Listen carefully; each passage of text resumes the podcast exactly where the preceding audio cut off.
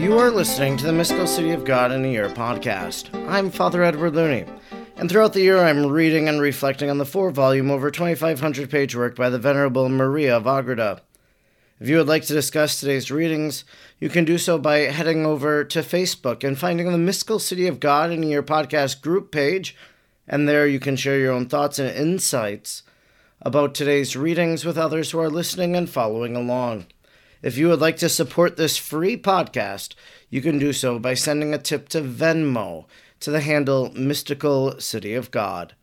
Let us now thank God for the life of Venerable Maria of Agreda. Almighty God, you will that all people know the saving power of Jesus' name. Throughout time, you have sent missionaries to your people who proclaim the good news. We thank you for sending Sor Maria to the Jumano people and planting the seeds of the gospel in their heart and in our land. She taught them the good news and prepared them for baptism. We look to her example in holy life and wish to be taught by her today. Sor Maria, teach us how to pray and meditate. Teach us how to imitate the virtues of Our Lady. Teach us the mysteries of our faith. Almighty God, stir aflame in our hearts the same missionary fervor of Sor Maria, so we may be as emboldened as she was to proclaim the gospel of our Lord Jesus Christ, who lives and reigns with you in the unity of the Holy Spirit, God, forever and ever. Amen. Today is day number 321, and we are reading from Volume 4, Book 8, Chapter 1, paragraphs 374 to 384. 374. The Most Blessed Mary thanked the owners who were to live with her. Then she retired to her room and prostrated upon the ground, as was usual in her prayers. She adored the immutable essence of God, offering to sacrifice herself in the service in this city and saying, Lord God omnipotent, by the immensity of thy divinity, thou fillest all the heavens and the earth. Jeremiah 23 24. I, thy humble handmaid, desire to fulfill entirely thy holy will in all occasions, in all places, and at all times, in which thy providence shall deign to place me. For thou art my only good my being and my life, and toward thy pleasure and satisfaction tend all my thoughts, words, and actions.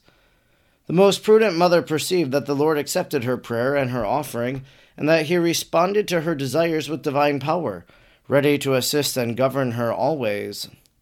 375. She continued her prayer for the Holy Church and laid out her plans for the assistance of all the faithful. She called her angels and sent some of them to aid the apostles and disciples whom she knew to be much pressed in the persecutions raised by the demons through infidel men. In those days, St. Paul fled from Damascus before the attacks of the Jews, as he himself mentions in the second epistle to the Corinthians, where he says that he was let down from the walls of the city in a basket. 2 Corinthians 11:23 to defend him from these perils and those with which Lucifer threatened him on his way to Jerusalem. The great queen of angels sent her angels to be his guard and protection, for the wrath and fury of hell was roused against St. Paul more than against any of the other apostles. This is the journey of the apostle himself refers to in his letter to the Galatians 1:18, where he says that after 3 years he went to Jerusalem to visit St. Peter. These three years are not to be counted from the time of his conversion, but from the time he had returned from Arabia to Damascus. This is to be inferred from the text itself, for after stating that he returned from Arabia to Damascus, he immediately adds that after three years he went up to Jerusalem. If those three years are counted from the time before his sojourn in Arabia, the text would occasion much confusion. 376. With greater clearness, this may be proved by computing the time and death of St. Stephen, and the journey of the most blessed Virgin to Ephesus. For counting from the day of his nativity, St. Stephen died at the end of the thirty fourth year of Christ. By counting them from the day of the circumcision, as the Church does now, St. Stephen died seven days before the completion of his thirty four years, before the seven days before the first of January. The conversion of St. Paul happened in the year 36, on the 25th of January. If he had come to Jerusalem three years afterwards, he would have found there the Most Holy Mary and St. John, while he himself says that he had not seen any one of the apostles there, except St. Peter and St. James the Less, who was called Alphaeus. If the Holy Queen and St. John had at that time been in Jerusalem, St. Paul would certainly not have missed seeing them, and he would have mentioned at least St. John. Yet he says that he had not seen him. The explanation is that St. Paul came to Jerusalem in the year 40, four years after his conversion, and a little less than a month after the Most Blessed Mary had departed for Ephesus. St. Paul had entered the fifth year of his conversion, and the other apostles, except the two he saw, had already left Jerusalem and were preaching the gospel of Christ, each one in his appointed province. 377. Conformably with this reckoning, we must assume that St. Paul spent the first year after his conversion, or the greater part of it, in journeying to Arabia and preaching the gospel there. Then the three following years in Damascus. Hence, the evangelist Luke, in the ninth chapter of his Acts of the Apostles, although he says nothing of Paul's journey to Arabia, nevertheless says that for many days after his conversion, the Jews of Damascus plotted to take his life. These many days referring to the four years thus passed. Then he adds that his disciples, aware of the plots of the Jews on a certain night, lowered him in a basket from the city walls and thus dispatched him on the journey to Jerusalem. There, although knowing of his miraculous conversion, the apostles and the new disciples nevertheless retained a certain fear and suspicion of his not persevering, because he had been such a professed enemy of Christ our Savior. Hence, they at first held themselves aloof from St. Paul until St. Barnabas spoke to them and introduced him to St. Peter, St. James, and other disciples. Acts 26 27. St. Paul prostrated himself at the feet of the vicar of Christ kissed them in acknowledgment of his errors and sins, begging to be admitted as one of his subjects and as a follower of his master, whose holy name and faith he desired to preach at the cost of his blood. 378. From the fear and suspicion of St. Peter and James concerning the perseverance of St. Paul, we can likewise deduct that he arrived in Jerusalem in the absence of the most blessed Mary, and St. John, for he would have presented himself first of all to her to allay suspicion against him, and the two apostles would likewise have first asked her whether they could trust St. Paul. All of them would have been set at ease by the most prudent lady, as she was so solicitous and attentive in consoling and instructing the apostles, especially St. Peter. But since the great lady had already left for Ephesus, they had no one to assure them of constancy of St. Paul. And St. Peter reassured himself of it at seeing him thus prostrate at his feet. Thereupon he was received with great joy of soul by St. Peter and the other disciples. All of them gave humble and fervent thanks to the Most High, and commissioned St. Paul to preach in Jerusalem. This he gladly did to the astonishment of all the Jews who knew him. As his words were like burning arrows that penetrated into the hearts of all that heard him, they were struck with terror, and in two days all Jerusalem was roused by the news of his arrival flocking to see him with their own eyes. 379. Lucifer and his demons were not asleep on this occasion, for they were visited by the Almighty with an increase of torment at the arrival of St. Paul.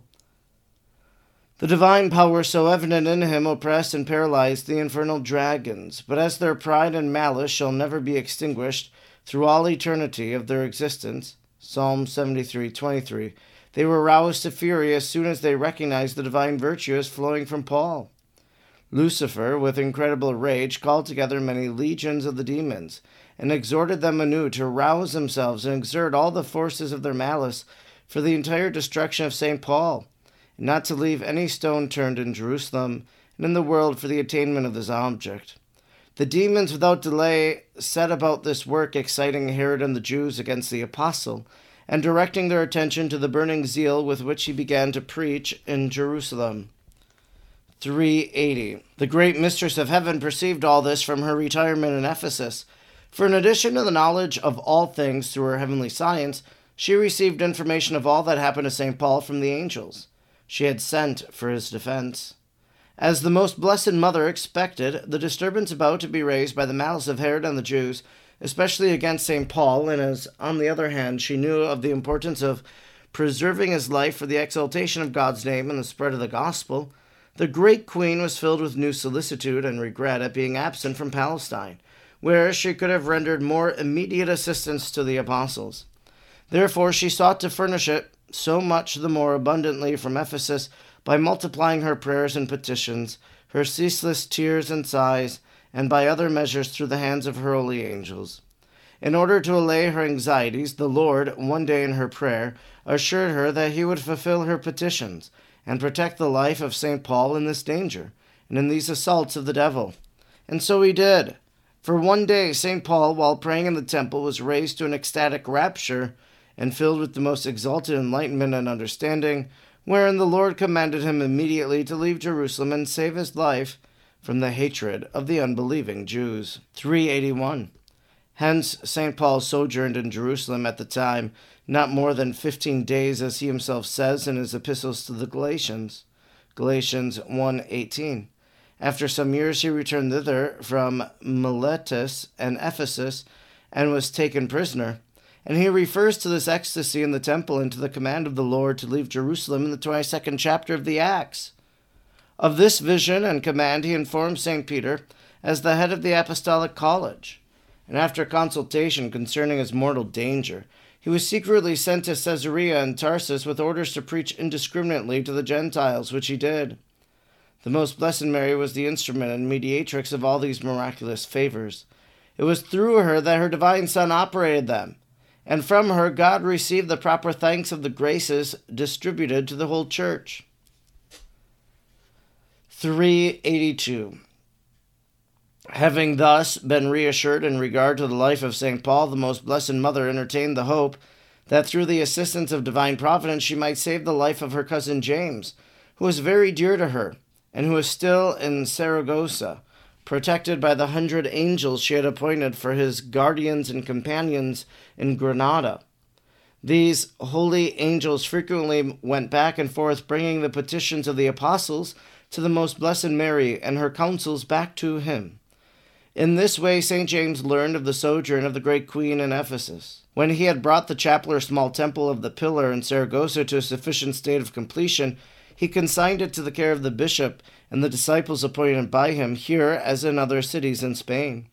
Some months after the apparition of the queen, he departed from Saragossa, continuing to preach through different provinces. Having come to Catalonia, he embarked for Italy where, without much delay, he pursued his journey overland, always preaching until he again embarked for Asia, and ardently desiring to see there the most blessed Mary, his mistress and protectress. 383. St. James happily attained his object and reached Ephesus. There he prostrated himself at the feet of the mother of his Creator. Shedding copious tears of joy and veneration from his inmost heart, he thanked her for the peerless favors obtained at her hands from the Most High during his travels and his preaching in Spain, and especially for having visited him and conferred such blessings upon him during her visits. The Heavenly Mother, as mistress of humility, immediately raised him from the ground and said to him, My master, remember thou art the anointed of the Lord and his minister, and that I am a humble wormlet. With these words, the great lady fell on her knees and asked the blessing of St. James as a priest of the Most High. He remained for some days in Ephesus in the company of the Most Blessed Mary and of his brother John, to whom he gave an account of all that had happened to him in Spain. With the most prudent mother during these days, he held most exalted colloquies and conferences, of which it will suffice to record the following. In order to prepare St. James for his leave taking, the Blessed Mary one day said to him, James, my son, these will be the last few days of thy life. Thou knowest how deep I love thee in the Lord, and how I desire to raise thee to his intimate love and eternal friendship, for which he has created thee, redeemed, and called thee. In the few days that still remain of thy life, I desire to demonstrate to thee my love, and I offer thee all by my divine grace I can do for thee as a true mother. To this exceedingly great favor, St. James responded with deepest veneration. My mistress and mother of God and Redeemer, from the bottom of my soul I thank thee for this benefit, possibly only to thy unbounded charity. My lady, I beseech thee, give me thy blessing, that I may suffer martyrdom for thy Son, my true God and Saviour, if it is his will and for his glory. I beseech thee for my soul not to forsake me in the sacrifice of my life but that I may see thee with my own eyes in my passage, and that thou offer me as an acceptable victim in his divine presence. This concludes our reading today for day number 321. We've been reading from Volume 4, Book 8, Chapter 1, paragraphs 374 to 384. Our reading today continues to remind us of Our Lady's interaction with the early church, especially by her prayers, by her sending of her angels, by the counsel that she gives. We also hear more about the sojourns of St. Paul and trying to place them all as we read about them in the Acts of the Apostles and from his letters as well and then to see the relationship between St. Paul and the apostles. Because the apostles still kind of had a fear or trepidation, we heard today, because of his past role in persecuting Christians.